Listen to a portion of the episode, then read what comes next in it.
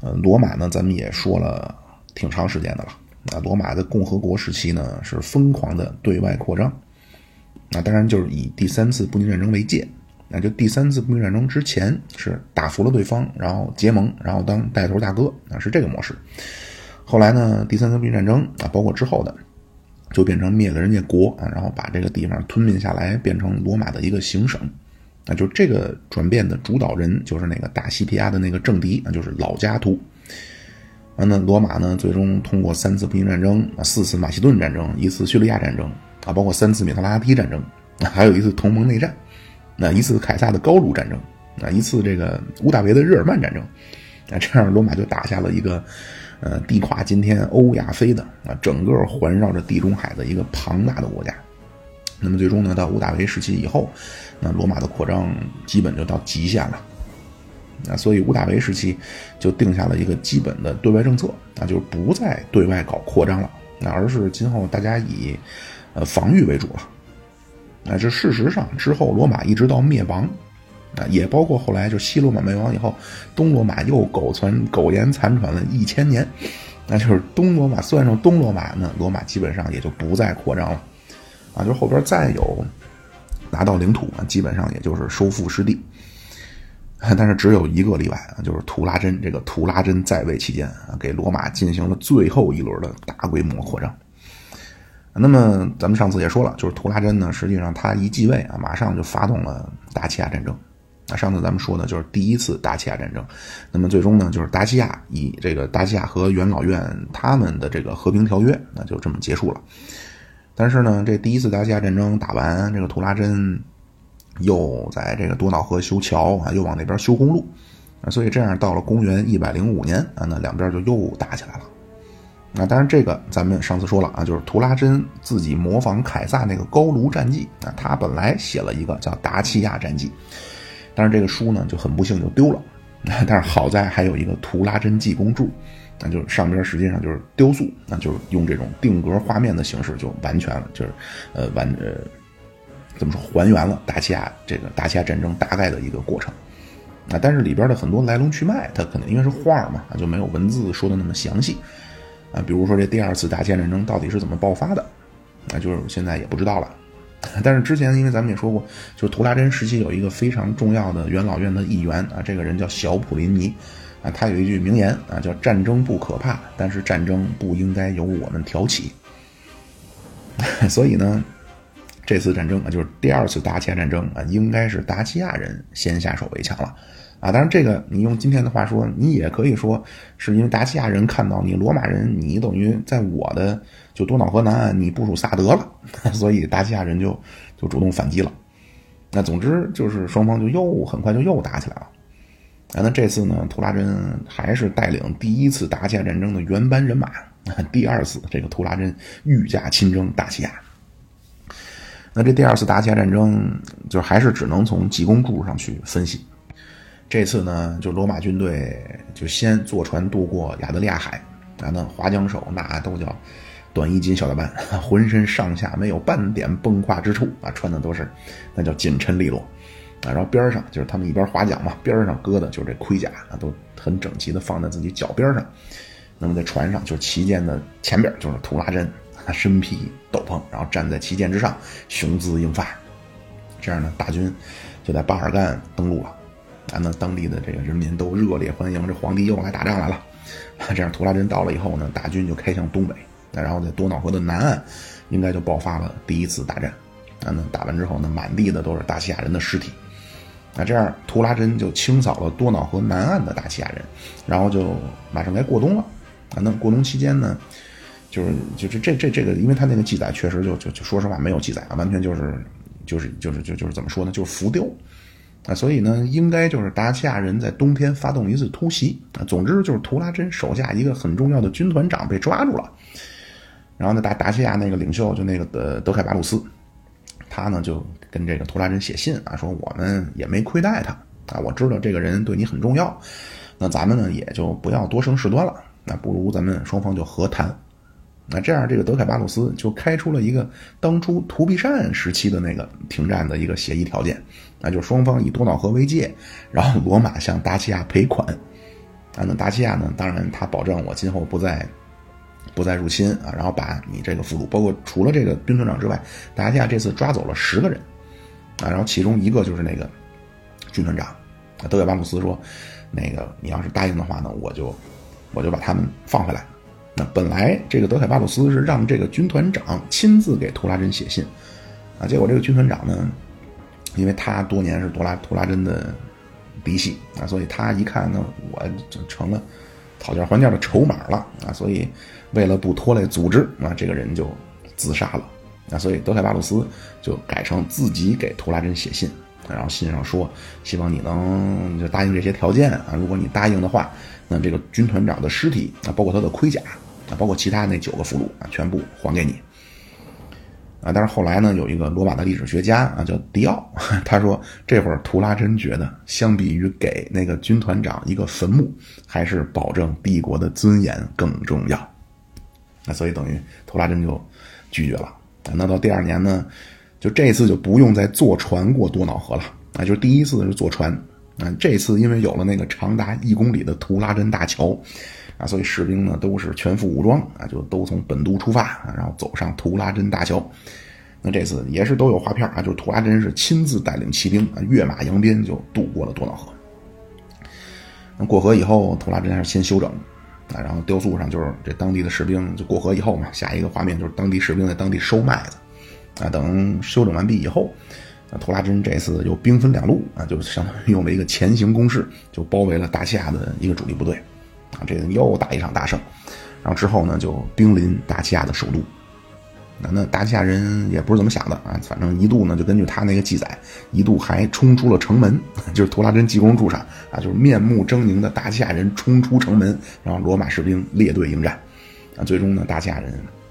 就完全就就被打败，就再也不能抵抗了。然后大西亚人就一看大势已去吧，就把自己的首都给烧了，啊，然后城里的人啊就在熊熊大火之中，有的就高举双手，就是双膝跪地，高举双手，等于就是希望就投降吧，希望罗马人能饶他们不死，啊，然后也有的人呢就是喝下毒药啊，有的是抱着地上的尸体大哭，那总之就是画面就是达西亚人集体自杀、集体投降的一个非常悲壮的场面。然后图拉真进城了。那那图拉真呢，就看见城里投降大西亚人啊，包括看到城里那列队完整的罗马的整个的大军。那那因为罗马尼亚就是今天这罗马尼亚这个地方就矿产丰富，所以他们城里就有大量的金金银啊，就金矿银矿，然后就冶炼出来的。那罗马军队就把这些好东西就全抢走了。那这样达西亚的首都就就被这个图拉真给荡平了。啊，但是那个罪魁祸首啊，就是达基亚人那个领袖啊，那个叫德凯巴鲁斯的那个家伙啊，他跑了。那他一边跑一边就收拢残部，就组织反抗。那罗马人就先头部队在背后就追啊，最后就这达基亚济公柱最后那几幕啊，就是德凯巴鲁斯在一个森林里啊，就跟大家就慷慨豪迈啊，但是下边的有的人就悄悄的有悄悄跑的啊，也有直接就在他面前自杀的。那所以最终呢，恐怕就是他这个德凯巴鲁斯面对众叛亲离。啊，那么他最后发现四面被罗马人包围，那么德凯巴鲁斯就跪在一棵树面前就自杀了。那剩下的大西亚贵族也就多数就成了俘虏啊，就被罗马人就就就就就带走了。那最后一幕啊，就是一小部分的大西亚人继续往北跑，啊，就消失在茫茫丛林里。那罗马军队就再也不追他们了。等于罗马人就是图拉真就让这些人就继续生活在他们这片土地之上了。那这样，公元一百零六年夏天，那第二次大西亚战争结束。那图拉真用了不到两年打了第一次大西亚战争，然后又用了不到两年打了第二次大西亚战争。那但是因为里边过冬，如果刨开过冬，实际上就是图拉真两次大西亚战争作战时间，那就是有效时间加在一起不到两年。啊，不到两年就彻底荡平了达契亚。那后来呢？这些达契亚人啊，这咱们上次好像说了，就是达契亚人，就是今天罗马尼亚人的祖先。那就是也可能是为了纪念他们的祖先。那后来罗马尼亚有一个汽车品牌，就叫达契亚汽车。啊，就据说也是，就速度飞快，就是当时东欧这些车主打的就是又丑又快，啊，就是什么都是能秒奔驰，就是然后造型也都差不多。那什么伏尔加、拉达，包括达契亚，就都是那一看就很有年代感的车。啊，那达契亚这个车这个品牌的命名啊，就可能就和就罗马尼亚人纪念他们的祖先啊，就这些达契亚人就可能是这么过来的。啊，那后来呢，就这些，因为他不是还有一些人就跑到就跑回茫茫森林里了嘛，那罗马人没有追，那这些达契亚人的所谓残渣余孽就一直在多瑙河的下游生活。后来东西罗马分裂，那这部分领土呢，最早在东罗马，然后后来这个地方呢。就就怎么说？就崛起了雄鸡一时的保加利亚王国。啊，那保加利亚不行了以后，奥斯曼土耳其就起来了，那就把这片地方给占了。那他们这个所谓大西亚人呢，就成了奥斯曼土耳其的一部分。后来奥斯曼土耳其不行了，那这些人就独立了。那么他们觉着我们是被曾经辉煌的罗马帝国的，我们的是他们的继承者。那他们就用拉丁语，就是罗马人的地方，啊，就起了自己国家的名字。那就是所谓罗马人的地方，就是罗马尼亚，就是这么来的啊。那图拉真灭了达契亚以后，嗯，当然就返回罗马。那这次凯旋式上，图拉真一共带回来超过五万的达契亚俘虏啊，包括大量的金银财宝。那图拉真当然也是非常的豪迈啊，就大手一挥啊，说这些金银财宝全部用于修建罗马的公共工程。然后图拉真宣布，那就达契亚从此并入罗马行省。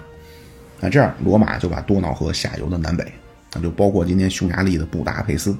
啊，塞尔维亚的贝尔格莱德，保加利亚的斯维士托夫，啊，包括罗马尼亚的布加勒斯特，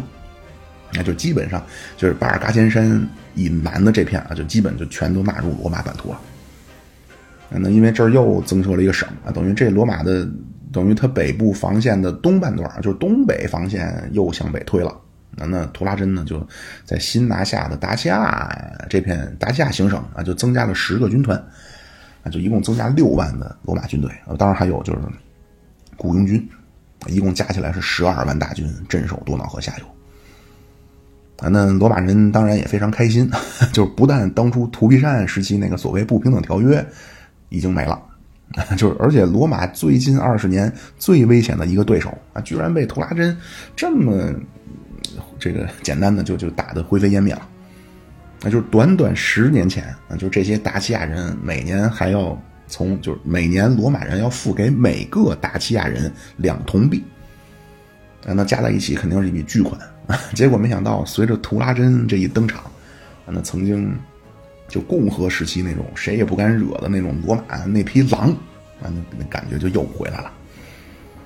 那所以这次随着两次大西亚战争彻底灭了大西亚，那图拉真就办了一个罗马历史上最大规模的凯旋式。啊，那他这次也是自掏腰包，组织了上万个角斗士参加里，办了一个盛大的角斗士的，也不叫擂台赛啊，就是那种系列的，就相当于大型综艺啊，就长的连连续剧性质的。啊，那里边当然也包括就大西亚的被俘虏的大西亚的士兵，包括里边还找来了一万头各种野兽。啊，去参加这种大型角斗士啊，罗马人也都欢天喜地。那这次凯旋式创纪录啊，多少天？一共办了一百二十三天。那等于为了庆祝图拉真灭了达西亚，罗马人狂欢了四个月。啊，那狂欢完了，因为这次不是抢了很多金银嘛？那罗马尼亚有很多矿山，那所以图拉真又在罗马修建了图拉真广场。图拉真广场又修了图拉真济公柱。啊，这个都是来自当时一个叙利亚行省大马士革的著名设计师，叫阿波罗多鲁斯。那就这个人，他很懂图拉真，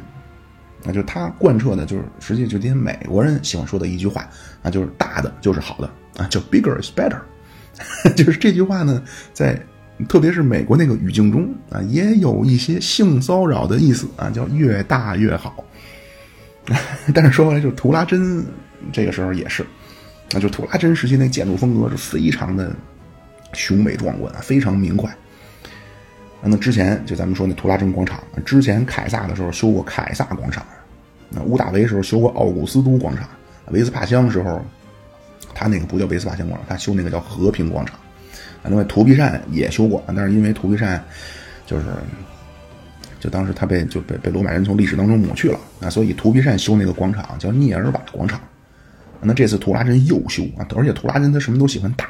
他就图拉真说我要比他们之前的修的都得大。但是这会儿罗马这么多广场啊，没地儿了，怎么办呢？啊，就那个阿波罗多鲁斯啊，居然修平了一个山坡，那等于削了一座矮山，开出一大片平地，所以图拉真广场是奥古斯都广场面积的五倍。然后在这个图拉真广场上就耸立着四十米高的图拉真济公柱啊，就这个图拉真济公柱就是一个柱子，然后往上盘旋，就一层一层往上，就跟那个卷轴似的，那就往上一幅一幅的浮雕，那就完全记载了图拉真灭大西亚的全部过程。那所以因为有了这个图拉真济公柱。虽然那个大西亚战绩后来丢了，啊，但是图拉真他发动大西亚战争大概的一个脉络就还是能够看到，那就是沿着这个柱子往上绕啊，就是这个大西亚战争这个浮雕，啊，一直到达这个图拉真济公柱最顶上，就是一身戎装眺望远方的图拉真。然后来到十六世纪，图拉真那个雕雕像被拿下来了，那就改成了耶稣的门徒彼得的雕像了。然后到二十世纪。那图拉真广场也被就当时墨索里尼他要修路要阅兵啊，所以当时就把图拉真广场就从中割开了啊，就修路了。啊，那除除了这个图拉真在首都大兴土木啊，包括咱们之前也说过，就多瑙河上他修那个图拉真大桥啊，那图拉真还就图拉真基建狂魔。那第一个，图拉真决定造几个港口。那第一个就是第一个港口，就是改造之前那个历史学家皇帝克劳狄乌斯时期修的那个克劳狄乌斯港。那因为罗马不靠海，那就罗马是靠着台伯河。那台伯河上呢也没有大型港口。那随着罗马称霸地中海以后呢，就是运运货的船啊，就都是先在那不勒斯卸货啊，然后这批货走高速公路从那不勒斯来罗马。啊，所以呢，就最好罗马肯定是你要有一个自己的港口。那就最早对这个问题产生规划的是凯撒，啊，但是凯撒很多计划没来得及实施就被就就被杀了。那真正开始做这个事儿的就是克劳狄乌斯，那就克劳狄乌斯修了一个叫克劳狄乌斯港。但是图拉真觉着说这个港口，就就怎么讲呢？就今天讲话就是吞吐量不够啊，所以还是得改造，就扩建。那这样图拉真呢就让那个阿波罗多鲁斯就让这他在克劳狄乌斯港的基础之上啊，就改造成了一个六边形的一个码头。啊，然后码头后边就是一个仓库，啊，当然这个码头在西罗马灭亡以后也就荒废了。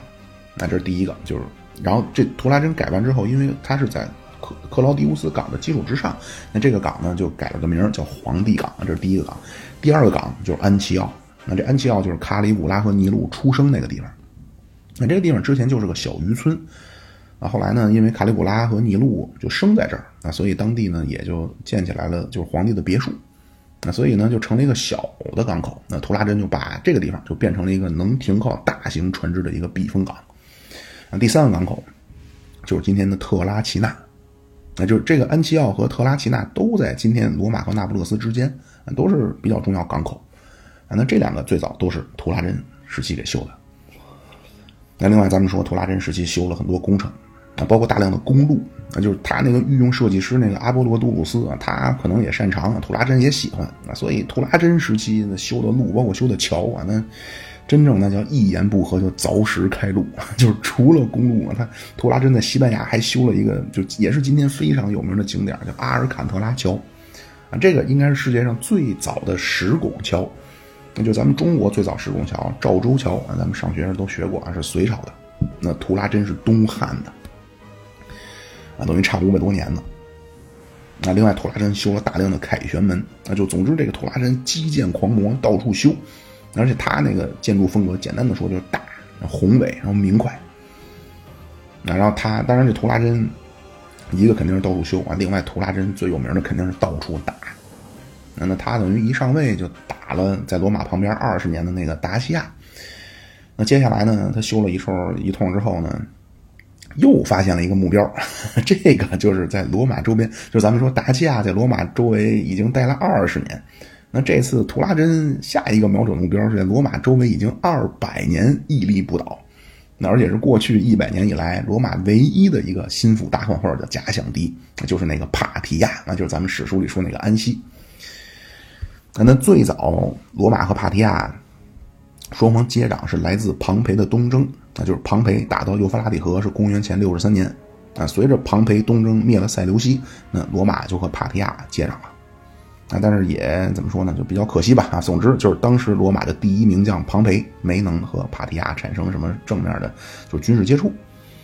那那真正罗马和帕提亚产生军事接触啊，就是公元前五十三年的克拉苏东征啊，就是庞培打到幼菲拉底河以后十年，就是克萨克拉苏的东征。那结果这次呢叫一败涂地啊，就除了那个卡西乌斯，就那个反骨仔卡西乌斯带着自己的部队跑回来以外，啊，那克拉苏以下的副将全部被灭。啊就克拉苏带去四万人，跑回来不到一万。那克拉苏之后再下一个啊，就是公元前四十四年，就是凯撒。那当时凯撒准备一雪前耻，那当然也包括他想去救出来当年克拉苏东征时候被俘虏的那些老兵啊。所以凯撒当时也是踌躇满志啊，准备东征帕提亚啊。结果都计划好了啊，军队都开始在希腊都集结了。那出发以前三天啊，就是原计划三幺八出兵，三幺五凯撒被刺杀。那再接下来就是公元前三十六年，啊是那个安东尼啊组织了第二次东征帕提亚啊，结果这次相当于长征了八个月，就是八个月的远征，面对帕提亚的骑兵的骚扰啊，安东尼也是狼狈不堪。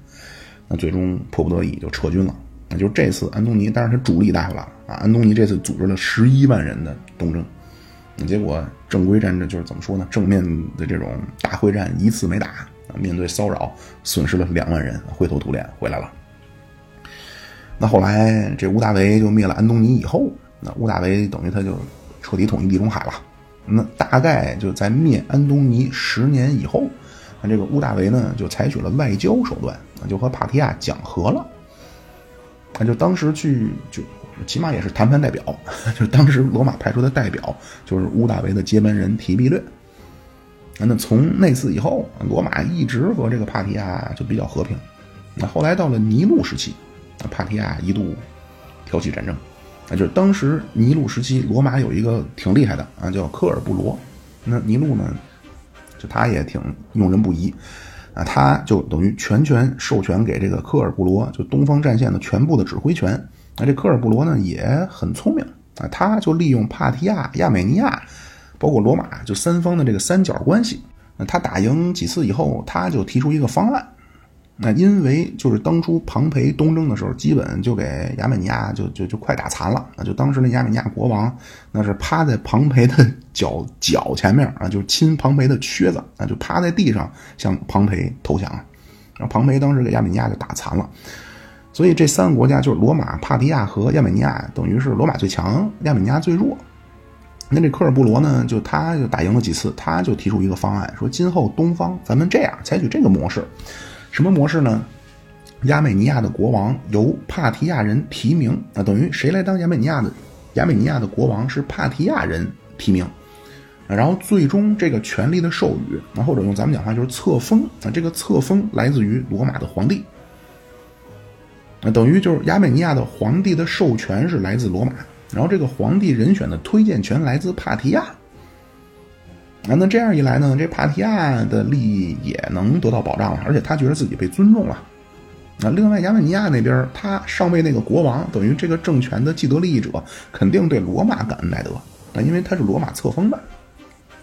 所以尼禄在位期间，就由尼禄啊就是代表罗马皇帝嘛，尼禄就。相当于第一个册封亚美尼亚国王的罗马皇帝，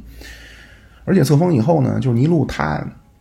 不但邀请人家来罗马参观啊，来罗马访问，而且尼禄因为他就就他的那个风格，尼禄是亲自给亚美尼亚的新国王去去表演唱歌，而且就据说当时也是就感情很好啊。尼禄还派出了一个罗马建筑队啊，因为咱们说了，罗马人的基建能力非常强。尼禄派出了一个罗马建筑队去帮亚美尼亚去修他的首都啊，包括给那个国王修皇宫。那所以亚美尼亚那个国王非常感激尼禄，那就几乎就是说他跟尼禄都恨不得拜把子了。那后来这个国王为了感念尼禄对他的恩情啊，直接把亚美尼亚首都改名叫尼禄了。那另外帕提亚也因为他这么弄，他觉得他也被尊重了。然后后来到公元六十八年，尼禄死，然后六十九年，罗马四个皇帝，那帕提亚不但没说来趁火打劫，来火中取栗啊，而且反而他说我要帮助维斯帕乡啊，我要赞助你帕提亚骑兵啊，帮助你尽快完成统一，让你们罗马尽快告别内乱。就是在这个阶段啊，就是从尼禄阶段一直到这会儿，就这大概五十多年，那罗马在东方最头疼的其实是犹太人老起义。啊，就这几十年来，就帕提亚跟罗马关系还挺好。啊，那图拉真为什么决定还是东征了呢？那这个事儿也叫无巧不成书。那就这个时候，亚美尼亚和帕提亚大概是这么一个情况啊。就这个时候，亚美尼亚的国王是一个帕提亚人。啊，因为亚美尼亚国王虽然是罗马人册封，但是这个候选人名单是帕提亚人给的。啊，所以就是当初跟尼禄特好的那个，就是尼禄册封的那个第一个亚美尼亚国王，他就他跟尼禄不是快成把兄弟了吗？就那个人，他挺长寿。尼禄因为是三十岁死了，所以他很长寿，他大概就活到了图拉真这会儿。然后他死了，他死了以后，那帕提亚国王提交的这个就是亚美尼亚国王的人选名单上是谁呢？赫然在列的就是帕提亚国王的儿子。等于就是说，他把他儿子派去当亚美尼亚国王了，然后就是说让罗马人去完成这个册封。那罗马人呢，就让叙利亚总督啊，就相当于行使了这个册封大权啊，就把这个亚美尼亚国王的儿子就封成，呃不，把这个帕提亚国王的儿子就封成亚美尼亚国王了。啊，但是很快这个亚美尼亚呃不，这个帕提亚老国王也死了。然后他因为他之前那儿子不是册封给亚美尼亚去当亚美尼亚国王去了吗？啊，所以这边他国内继位的人是谁呢？就是他的弟弟。那等于这会儿，呃，亚美尼亚和帕提亚的关系是亚美尼亚的国王是那个侄子，啊，帕提亚的国王是那个叔叔。当然，这个模式就是在尼禄时期那个科尔布罗设计出这个模式啊。其实到了这会儿，咱们说呢，罗马经过尼禄，然后经过四帝之年，然后维斯帕乡他们那个弗拉维王朝，到这会儿已经安东尼王朝第二个皇帝了。那但其实科尔布罗这个模式，他第一次进行在当地的权力交接就是这会儿，那所以之前都不知道会产生这这个问题。那这问题是什么呢？就是亚美尼亚呃不是帕提亚，他把亚美尼亚人封成自己人了以后，那他就变成自己我内部要完成统一了。那所以这样，亲叔叔继位以后就说我要讨伐亲侄子，因为我们是解决家家庭内部矛盾，啊，所以两边就很快就打起来了。那亚美尼亚从庞培时代开始就成了罗马的同盟国，所以他面对穷凶极恶的帕提亚的讨伐，啊，虽然说这会儿国王是那个人的亲侄子吧，啊，但是他和罗马就是他亚美尼亚官方跟罗马的关系那还是个同盟国，所以呢，他就来找罗马，你你得给我主持公道，这样就刚好给了图拉真东征的借口。啊，那图拉真这会儿，就咱们如果打开这会儿的地图。那就联系到当时公元二世纪的这个科技水平，那在当时罗马，你说想横渡大西洋去美洲那是不可能的了。你说穿越撒哈拉去中非去南非也不可能了。啊，那达契亚人被灭了以后啊，整个卡尔巴天山南部也成罗马的了啊。所以无论是从莱茵河向东，那还是翻过卡尔巴天山往北啊，就是今天的德国东部，包括波兰，包括乌克兰这一带啊，那当时。这些地区完全是未开发地带。啊，那图拉真，因为他当皇帝以前，他不就是在日耳曼前线嘛，他就完全和日耳曼人打交道，啊，所以他也知道这帮人是又不好打，然后而且穷，那就打完了你也没好处，啊，所以往这个方向就往东北方向开拓也不可能。啊，另外还一个方向就是西北，就西北角，就今天苏格兰一带。啊就那边都是被赶去北方的高卢人，或者根据罗马人最传统的叫法，这帮人叫凯尔特人。而且图皮善时期也曾经那叫深入不毛，就当时他派那个历史学家塔西佗的岳父，啊，塔西佗的岳父是图皮善时期的一个将军，啊，图皮善曾经派他去，就所谓去灭了苏格兰吧，啊，当然灭你肯定是灭不了，但是肯定是打到苏格兰的腹地了。啊，但是最终也是就无功而返啊！但是就是图拉真必然也知道，就所谓这些就是凯尔特人啊，就是今天咱们讲话管，这就是苏格兰人。那这些人和日耳曼人其实是一个性质啊，就是这些人待的地方那叫天寒地冻啊，这些人那叫穷的叮当响啊，所以你打他没有任何意义。那另外呢，只有一个方向了，就是东方，就是东方小亚细亚，那就是土耳其的亚洲部分啊，这个地方今天已经是罗马的了。那另外，约旦、叙利亚、以色列啊，这也都是罗马的了啊。但是再往东，啊，如果再往东走一个，就是往北边啊，就是外高加索的这个亚美尼亚；那另外往南边就是帕提亚，那就今天伊拉克、伊朗这一带。那所以亚美尼亚这一邀请，罗马相当于邀请你来介入东方事务，今天讲话，所以刚好就撞在图拉真的枪口上了。那图拉真就决定借着这次机会，要彻底铲除东方的隐患。那这样。六十岁的图拉真再次披挂，决定御驾亲征。哎，图拉真发动了帕提亚战争，那就公元前呃公元一百一十三年十月。那这个图拉真带领除了那个里希尼苏拉以外，啊，就除了他以外，之前大西亚战争的原班人马，再次踏上征途。那那位说了，那里希尼苏拉呢？啊，这个里希尼苏拉病死了。啊，就这里希尼苏拉是图拉真的同龄人兼老乡兼好朋友兼左膀右臂啊，他死了啊。但是要么说这图拉真呢，绝对是非常的好皇帝，那就是 这个唯一从身份上，包括从能力上能直言进谏的这个里希尼苏拉死了以后，图拉真仍然是高度的自我约束，没干出任何出格的事儿。所以他真的是和另外一个小镇青年啊，靠着军事能力成为罗马第一人的，那就是咱们说过那个二百年前的那个马略啊，真的是两个人不一样啊。马略是职业生涯末期啊，就利令之昏，晚节不保啊。但是图拉真一生啊，都是尤其就你不是尤其啊，就包括晚年也都保持了非常正面的一个形象。那么，这个里希尼苏拉临死以前啊，他作为图拉真的又是同龄人、好朋友、第一亲信啊，左膀右臂。那死前他拼命啊，就相当于他的一个怎么说呢？死前的一个遗愿啊，他说希望陛下可以让这个人来当来年的执政官。这个人是谁呢？这个人就是图拉真的，呃，算表侄子，那兼外孙女婿，那就当年只有三十二岁的哈德良。啊，那那位说了，本来图拉真、哈德良就是亲戚，还用得着这个里希尼苏拉，就相当于靠自己的遗愿这么大的面子来去完成这个推荐吗？就是要么咱们说图拉真这个人真是毫不徇私，而且他不但不徇私，就图拉真对和自己有关系的人的要求还更严格啊，所以哈德良一直就在基层就就就就就被锻炼吧。啊，但是没从来没当过执政官啊，甚至他当过执，就这次当过执政官以后，哈德良去当总督都没能如愿。那么这次哈德良能当上执政官，也是靠着里希尼苏拉临死的请求啊，请求皇帝图拉真啊，图拉真才同意让哈德良当执政官。那这次这个图拉真这次东征啊，他就可能是啊，是罗马就相当于开天辟地啊，第一第一个啊，就是他和之前的所有大将都不一样。这次图拉真带上了自己的家人，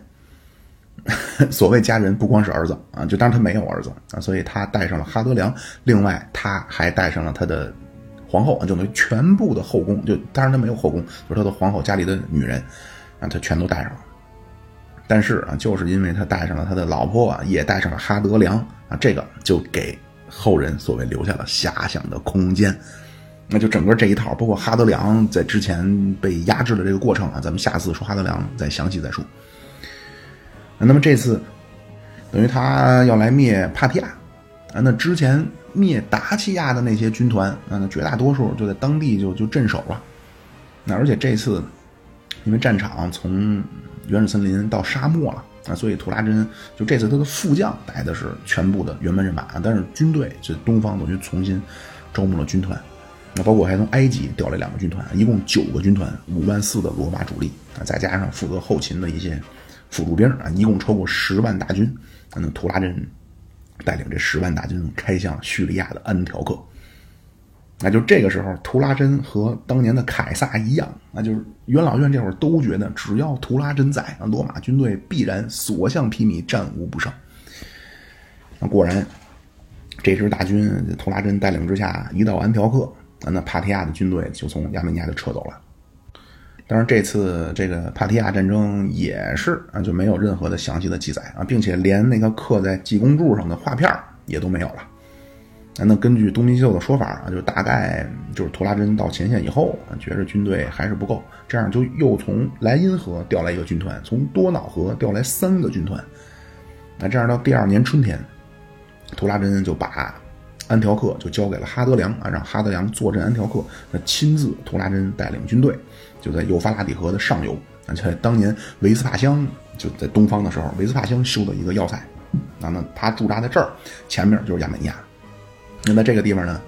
图拉真就派出使者啊，就说你们就这罗马东方所有不同国的国王啊，全部你们都来这见我。啊，结果这个亚美尼亚这国王呢，也不知道为什么他就没来。啊，那图拉真正好就以这个为借口，就带着军队就开始向北啊，就打进亚美尼亚。啊，打进来还没有任何的这个怎么说呢？战斗成果的时候，这图拉真就宣布啊，亚美尼亚不存在了，亚美尼亚已经没了啊！从今天起，亚美尼亚并入罗马行省啊，然后直接就任命了一个这个罗马人当行省总督。那结果他这么一弄，那肯定亚美尼亚跟拼了。结果这次啊，是那个路奇乌斯·昆图斯啊，就是那个非洲那哥们儿啊，他的表现非常英勇。啊，就图拉真这次是平定亚美尼亚，是大军多路出击，啊，那表现最为勇猛的就是这个路奇乌斯·昆图斯带的这个北非的骑兵骑兵军团，啊，就一路从幼发拉底河打到底格里斯河上游，啊，然后在美索不达米亚的北边，啊，就今天土耳其、叙利亚、伊拉克交界的那一部分，啊，就完全图拉真就给拿下了。那到了冬天，图拉真也没回安条克。啊，那他是来到底格里斯河就最前线啊，图拉真跟着军队一起过冬啊，然后宣布这块区域也并入罗马行省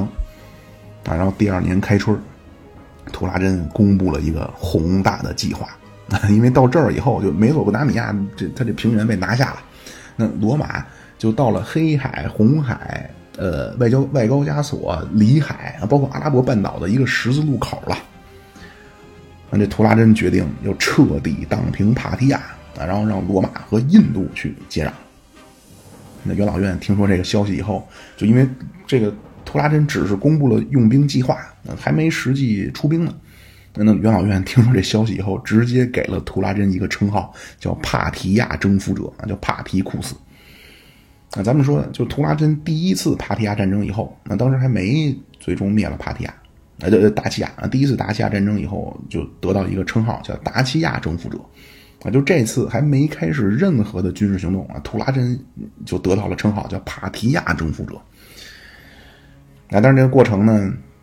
因为这个具体情况确实不知道啊，也不知道图拉真用了什么方法打的这个帕提亚骑兵。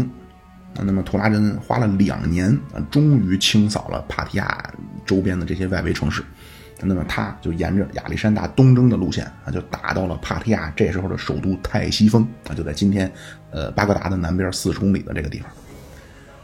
啊，那具体怎么打的，现在没有什么资料了。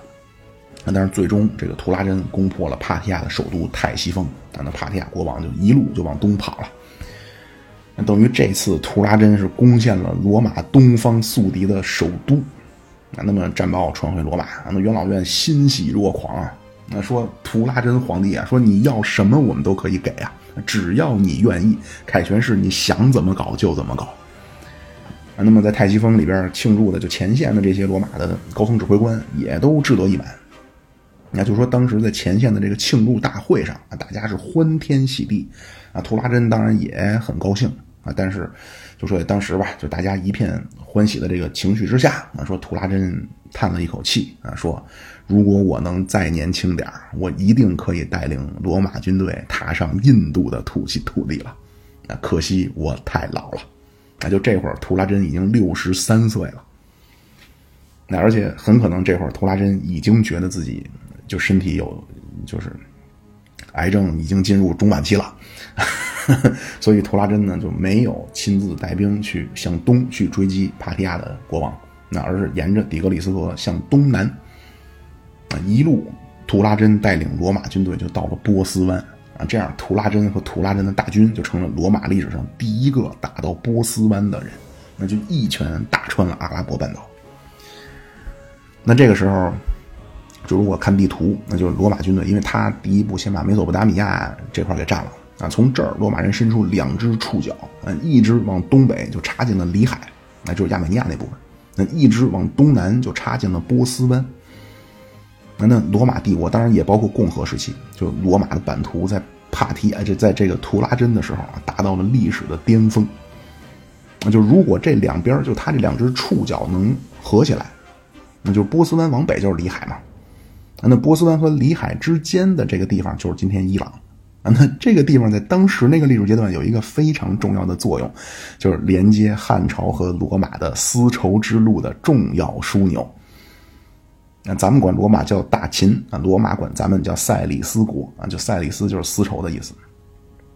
那所以罗马打通了里海和波斯湾的这个重要通道啊，那之前被帕提亚人垄断的丝绸之路，那本来罗马其实就可以接管了。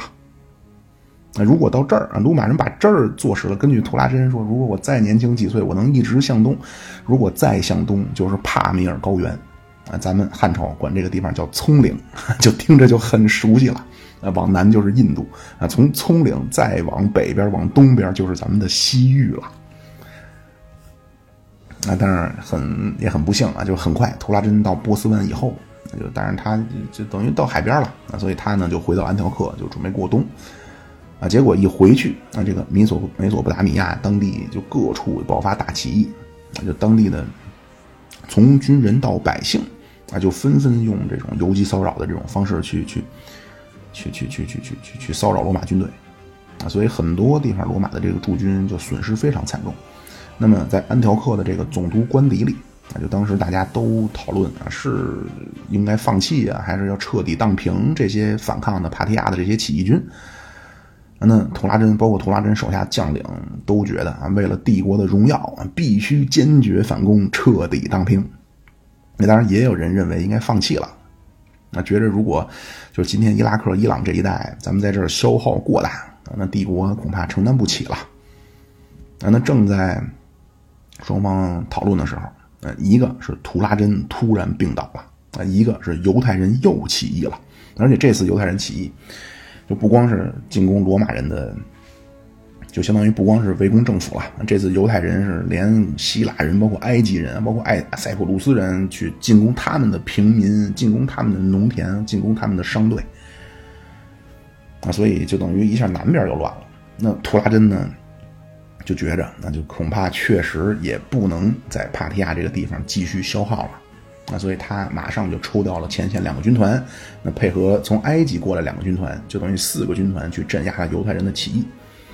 那而且这次就说希腊人、包括土耳其人、叙利亚人非常支持图拉真，图拉真对这个犹太人的镇压，啊，全部找军队主动告密啊，就说这些犹太人藏在哪，藏在哪，谁是这个首恶。那就当时这些希腊人、叙利亚人。他们喊出一个口号啊，说这个地方犹太人要一个不留啊，要把犹太人彻底赶走啊！因为犹太人起义不光针对罗马政府啊，你对当地的平民百姓你搞打砸抢烧啊，那而且还有一个原因就是犹太人勾结了帕提亚，那所以你你你在罗马帝国角度看，你这就不是人民内部矛盾了啊，等于你要当带路党了，你卖国呀。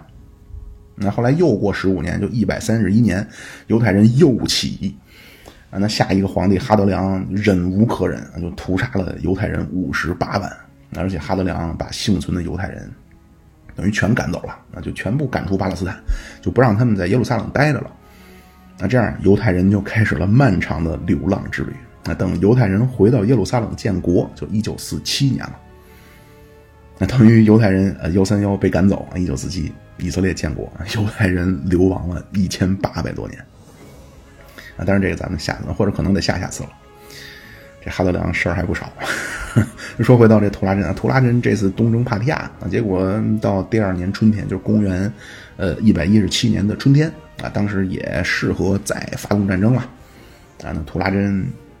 离开了安条克啊，但是却没有继续向东，图拉真向西返回罗马了。啊，因为这会儿他身体已经他完全支撑不了了，啊，所以东征就被叫停了。那么他回罗马之前，就把帕提亚战场或者叫东方战线的指挥权就交给了这会儿的叙利亚总督哈德良。啊，那么回去的路上，那图拉真越来越不行了，最后连床都下不了了，而且他坐船呀，那坐船很颠簸啊，所以船队就在今天土耳其的一个港口就先靠岸了。啊，说等图拉真病情。好转以后再出发，那结果没想到图拉真就越来越严重啊。这样，公元一百一十七年八月，那图拉真距离自己六十四岁生日还差一个月，那图拉真就病死了。那病死以后呢？因为他这次东征带着全部的家人呀，那那么这个咱们下次详再详细再说啊。总之，当时皇后就出来就说，图拉呃这图拉真的遗言是把帝国交给镇守安条克的哈德良。那就这个里边也有故事啊，但是这个咱们下次再说啊。那么尸体原地火化以后。那因为就这次家人跟着呢，啊，所以这次是由皇后，就是图拉真的这个老婆，带着图拉真的骨灰，捧着骨灰回到罗马。那从图拉真雄心壮志的开始这次东征，啊，到这次回来已经过了四年。那么罗马人包括元老院，为了纪念这个又勤勉又伟大的皇帝，所以迎接哈这个图拉真骨灰的方式啊，不是一个盛大的葬礼。那而是史无前例的用了一场非常豪华的凯旋式来欢迎图拉真的骨灰回到罗马，那就图拉真这骨灰是四匹白马的一个战车上啊放着图拉真的骨灰，那这样非常光荣的进入罗马，让罗马市民包括元老院啊都非常感念图拉真的贡献啊，当然他跟凯撒还不太一样，就抛开抛开生活上凯撒是非常的高调啊，包括性格上凯撒是非常的张扬，非常外露。那凯撒打仗是非常的，就是讲话就俗语，就打神仙仗，而且凯撒是有大量的亲自上一线拼杀的记录，而且不光说凯撒上一线拼杀，而且说凯撒呢砍起人来非常猛。那图拉真作战风格非常像庞培，那就是他非常强调这种绝对实力正面的这种碾压，那就不给对面一点机会。那而且从图拉真济公柱上看，图拉真也不上一线去砍人。那图拉真呢？作为罗马第一个外省出身的皇帝，在位整整二十年啊！这图拉真叫兢兢业业、大公无私。那就大家可以想象，这个图拉真是一个什么样的形象啊？完全就是一个今天那种小镇青年那种直男工作狂。那这个图拉真是最后一次给罗马帝国开疆拓土，而且修了大量的就是宏伟磅礴的这种公共工程。我就真是，就是我就看到这一段，真是不枉聂尔瓦从行伍里提拔图拉真啊，也不枉罗马人和元老院给了他二十年。而且咱们说了，这个图拉真这个人公正严明，从来不徇私枉法，就是无论这个人从政绩到他的私德，堪称完美。那图拉真呢，就最后一次给罗马开疆拓土，那他等于新给罗马打下来的，实际上是两个地方啊，一个就是多瑙河下游的。这片就南北，那就是喀尔巴阡山以南的主要这片区域。那罗马士兵和当地的大，因为他不是在当地有镇守的嘛，这些士兵和那些跑了的达契亚人在当地通婚以后，啊，那这片区域就成了后来罗马抵御日耳曼人啊，包括后来攫取的匈人啊，包括后来的斯拉夫人啊，这个地方就成了抵抗这些蛮族的最前线。那而且因为这个地方蛮族众多，那实际就成了类似，咱们说西晋就被灭了以后，就北方五胡乱华那种，就是多民族杂居啊，咱们讲。那而且这个地方不光多民族杂居，而且东边过来的拉丁文化和南边过来的希腊文化在这儿也是一个正面战场。那后来君士坦丁那个时期啊，就是尼西亚大公会议之后，就基督教就分裂了。那最后一零五四年正式分道扬镳。那这个地方就是罗马的天主教和君士坦丁堡的东正教，那也这个地方等于是双方的一个争夺的地区啊，所以这一片就大恰这个地方就成了罗马帝国内部矛盾最集中体现的一个地方。那就咱们说罗马帝国内部矛盾啊，我不知道最后咱们说完这个，我说实话没有想好最终这个系列怎么结束啊，有没有什么方式给他总结一下？其实罗马帝国内部有几对矛盾，啊一个是罗马人和蛮族的矛盾。那一个是罗马文化和希腊文化的矛盾，那一个是天主教和东正教的矛盾。那么这些都集中体现在大西亚这个地方啊，所以这个地方到了近代，这个地方叫欧洲的火药桶。那最早或者叫最根源的原因，那就因就是来自罗马帝国这个地方，就大西亚这个地方特殊的民族背景、特殊的文化背景、特殊的宗教背景。而且这个地方就是后来罗马三世纪危机啊，那么天降猛男啊，就是世界光复者奥勒良啊，就是奥勒良就是这个达契亚这地方人那这个咱们后边都我我可能也不会说那么详细了。那就是到那会儿，罗马帝国已经无力维持了，就国家已经分裂了。那就西边的高卢、西班牙，包括不列颠啊，独立出了一块然后东边的和那会儿的萨珊波斯接壤的，就亚洲叙利亚那部分也独立了。那等于到那会儿，当时罗马帝国领土丢了大概三分之二了。那就是这个奥勒良啊，又重新统一了罗马，所以他叫世界光复者奥勒良。那他后来奥勒良之后的几个皇帝全部是横死啊，就多数都是被杀了。那后来到了戴克里先、君士坦丁，实际就是罗马帝国最后的回光返照了。那么就咱们说这个世界光复者奥勒良就出生在达契亚，这个达契亚就是被图拉真这次打下来这个地方。那另外，这个图拉真还打下来一个地方，就是今天伊拉克，包括伊朗西部这一带啊。但是这个这部分区域呢，没能站稳，很快就给放弃了。那就是虽然这次进攻帕提亚就打下来他的首都帕泰西风啊，但是后来随着罗马人撤走，那帕提亚就卷土重来。那安东尼王朝后来就是五贤帝的最后一个，就是那个哲学家皇帝马可奥勒留，那他就没和之前就是这几个一样啊，就是传给一个靠谱的。马可奥罗留是让他的亲儿子继承了，那他的亲儿子就是康茂德。啊，这康茂德也是个混子，就是尼禄是个演员。这康茂德梦想，我要当个角斗士。那结果被角斗士杀了，打死安东尼王朝终结了。那罗马帝国进入第二次内乱啊，就第一次叫四帝之年，然后安东尼王朝之后是五帝之年。啊，那么就咱们前面说结束四帝之年那个是一个军人啊，叫维斯帕乡啊。结束五帝内乱的还是一个军人，叫塞维鲁。那么之后，罗马就进入了第四个王朝，就是塞维鲁王朝。就第一个是尤里乌斯·克劳狄乌斯王朝啊，第二个就是维斯帕乡他们家，就那个弗拉维王朝。第三个王朝就是五贤帝这安东尼王朝。那第四个就是塞维鲁王朝。但是从塞维鲁王朝开始，罗马帝国就由盛转衰了。那那塞维鲁王朝早期那个塞维鲁，那包括卡拉卡拉啊，也都打过这个帕提亚，但是帕提亚也就也就不行了。啊，那帕提亚不行以后，那波斯的第二个帝国就兴起了。啊，咱们之前说过那个希腊那个系列的时候啊，就是波斯的第一个王朝叫阿契美尼德王朝，那就跟希腊人打波西战争那个啊，后来被亚历山大灭了那个，那就是波斯的第一个王朝。那波斯的第二个王朝叫波斯的萨珊王朝啊，也叫萨珊波斯。那这个萨珊波斯就成了罗马帝国东线最大的一个敌人，那就取代了这个帕提亚。那结果到公元四百七十六年，那就西罗马被灭，然后西欧呢就乱了三百多年，然后东边就东罗马那边，那就非常的怎么说呢？非常的悲惨啊！就是北边要抵抗斯拉夫的蛮族南下，啊，包括后边北边又崛起了保加利亚那边还老入侵，然后东线就守着叙利亚一线和这个萨珊波斯对线。那结果到了七世纪，啊，是这个萨珊波斯先顶不住了，啊，根本原因就是当时。穆罕默德就穆斯林文明异军突起，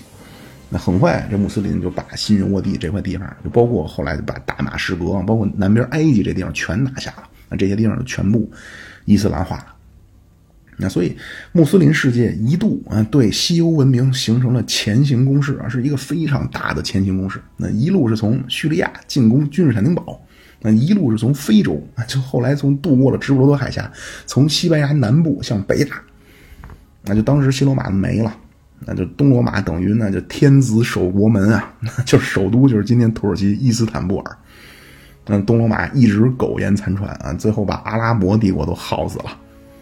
就这一段咱们将来说中世纪啊，就是十字军东征，到时候会跟大家说，就是最终阿拉伯帝国呃这个阿巴斯王朝啊是被蒙古人给灭了啊，就是蒙古人第三次西征啊是叙列乌一二五八年攻入巴格达。那就把阿巴斯王朝末代哈里发裹在毯子里啊，乱马踏成肉酱，然后在今天就蒙古人在今天的伊朗就建立了伊尔汗国，啊，但是很快伊尔汗国不行了，那穆斯林化的奥斯曼土耳其就崛起了。那本来奥斯曼土耳其当时也是非常厉害的一个啊，叫雷霆王巴耶塞特，巴耶塞特围攻君士坦丁堡，那结果。本来这会儿东罗马说那不行了，那结果这这这有人来救啊，就东边铁木尔杀过来了，啊，这个铁木尔的事儿咱们就铁这个蒙古那个系列说过，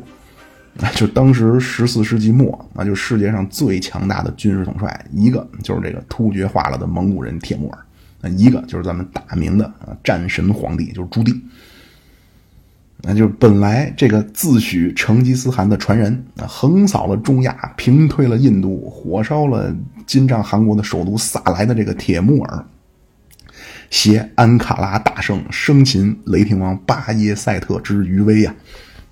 准备和刚刚完成了靖难之役，手里握着明军三大营啊，从小跟着朱元璋爱将李文忠成长起来的明成祖朱棣朱老四。那本来两个人要爆发一场火星撞地球了，那这铁木尔带着大军的先锋部队已经开到哈密了，那结果铁木尔喝了假酒就死了，那所以最终 就是，当然这是看热闹的心态啊，就非常可惜就没有看到铁木尔对朱棣啊，就这场十五世纪初的地球德比啊。但是说回来，就是等于铁木尔进攻安卡拉，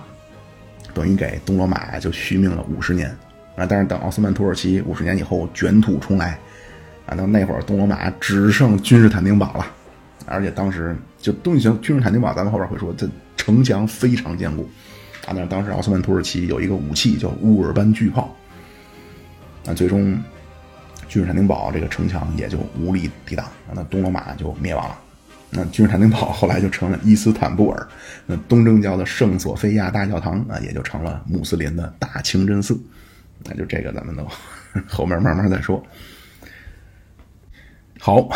说乱了。好，那 就说来，就图拉真死了以后，那接下来接管帝国的，那就是那个哈德良。那关于哈德良的继位啊，首先就充满了争议啊，就争议巨大啊。有有说是图拉真死前就没指定哈德良的啊，甚至有说说图拉真他指定了别人，是图拉真死了以后，图拉真那个老婆等于他捏造了图拉真的遗言。然后让禁卫军拥立了哈德良，但从这个传说就又引出了一个传说。那因为这个图拉真，咱们说了，那小镇青年工作狂啊，但是他老婆啊，那文化修养挺高啊。那作为一个中年女性，那自然就和一样无比热爱希腊文化，那而且英俊潇洒的臭弟弟，就是和哈德良啊两个人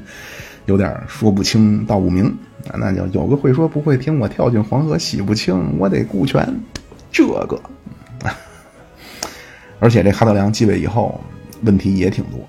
啊。一个呢，就是罗马帝国东南西北啊，随着罗马当时全力以赴向东突进的时候，那罗马四处漏风啊，到处开始造反。那哈德良当然他很快就确立了个国策啊，所以就相当于收缩战略嘛。那国家不能继续往东打，以后啊，你要收缩，但是一收缩，有人不满意了。就很快就，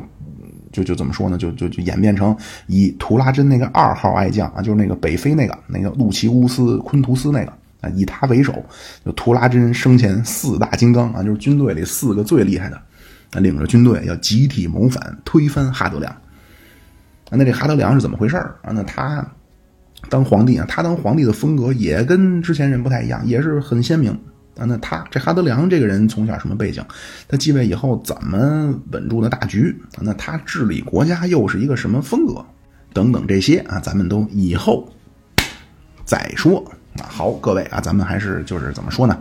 呃，多线程啊，就是我一方面我更新那个经济学那个，一方面我也更新罗马这个，好吧？当然呢，我不是说忽略大家的一些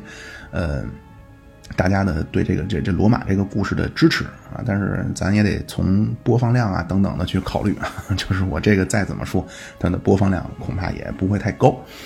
啊。当然我也会照顾，尽量照顾大家的一些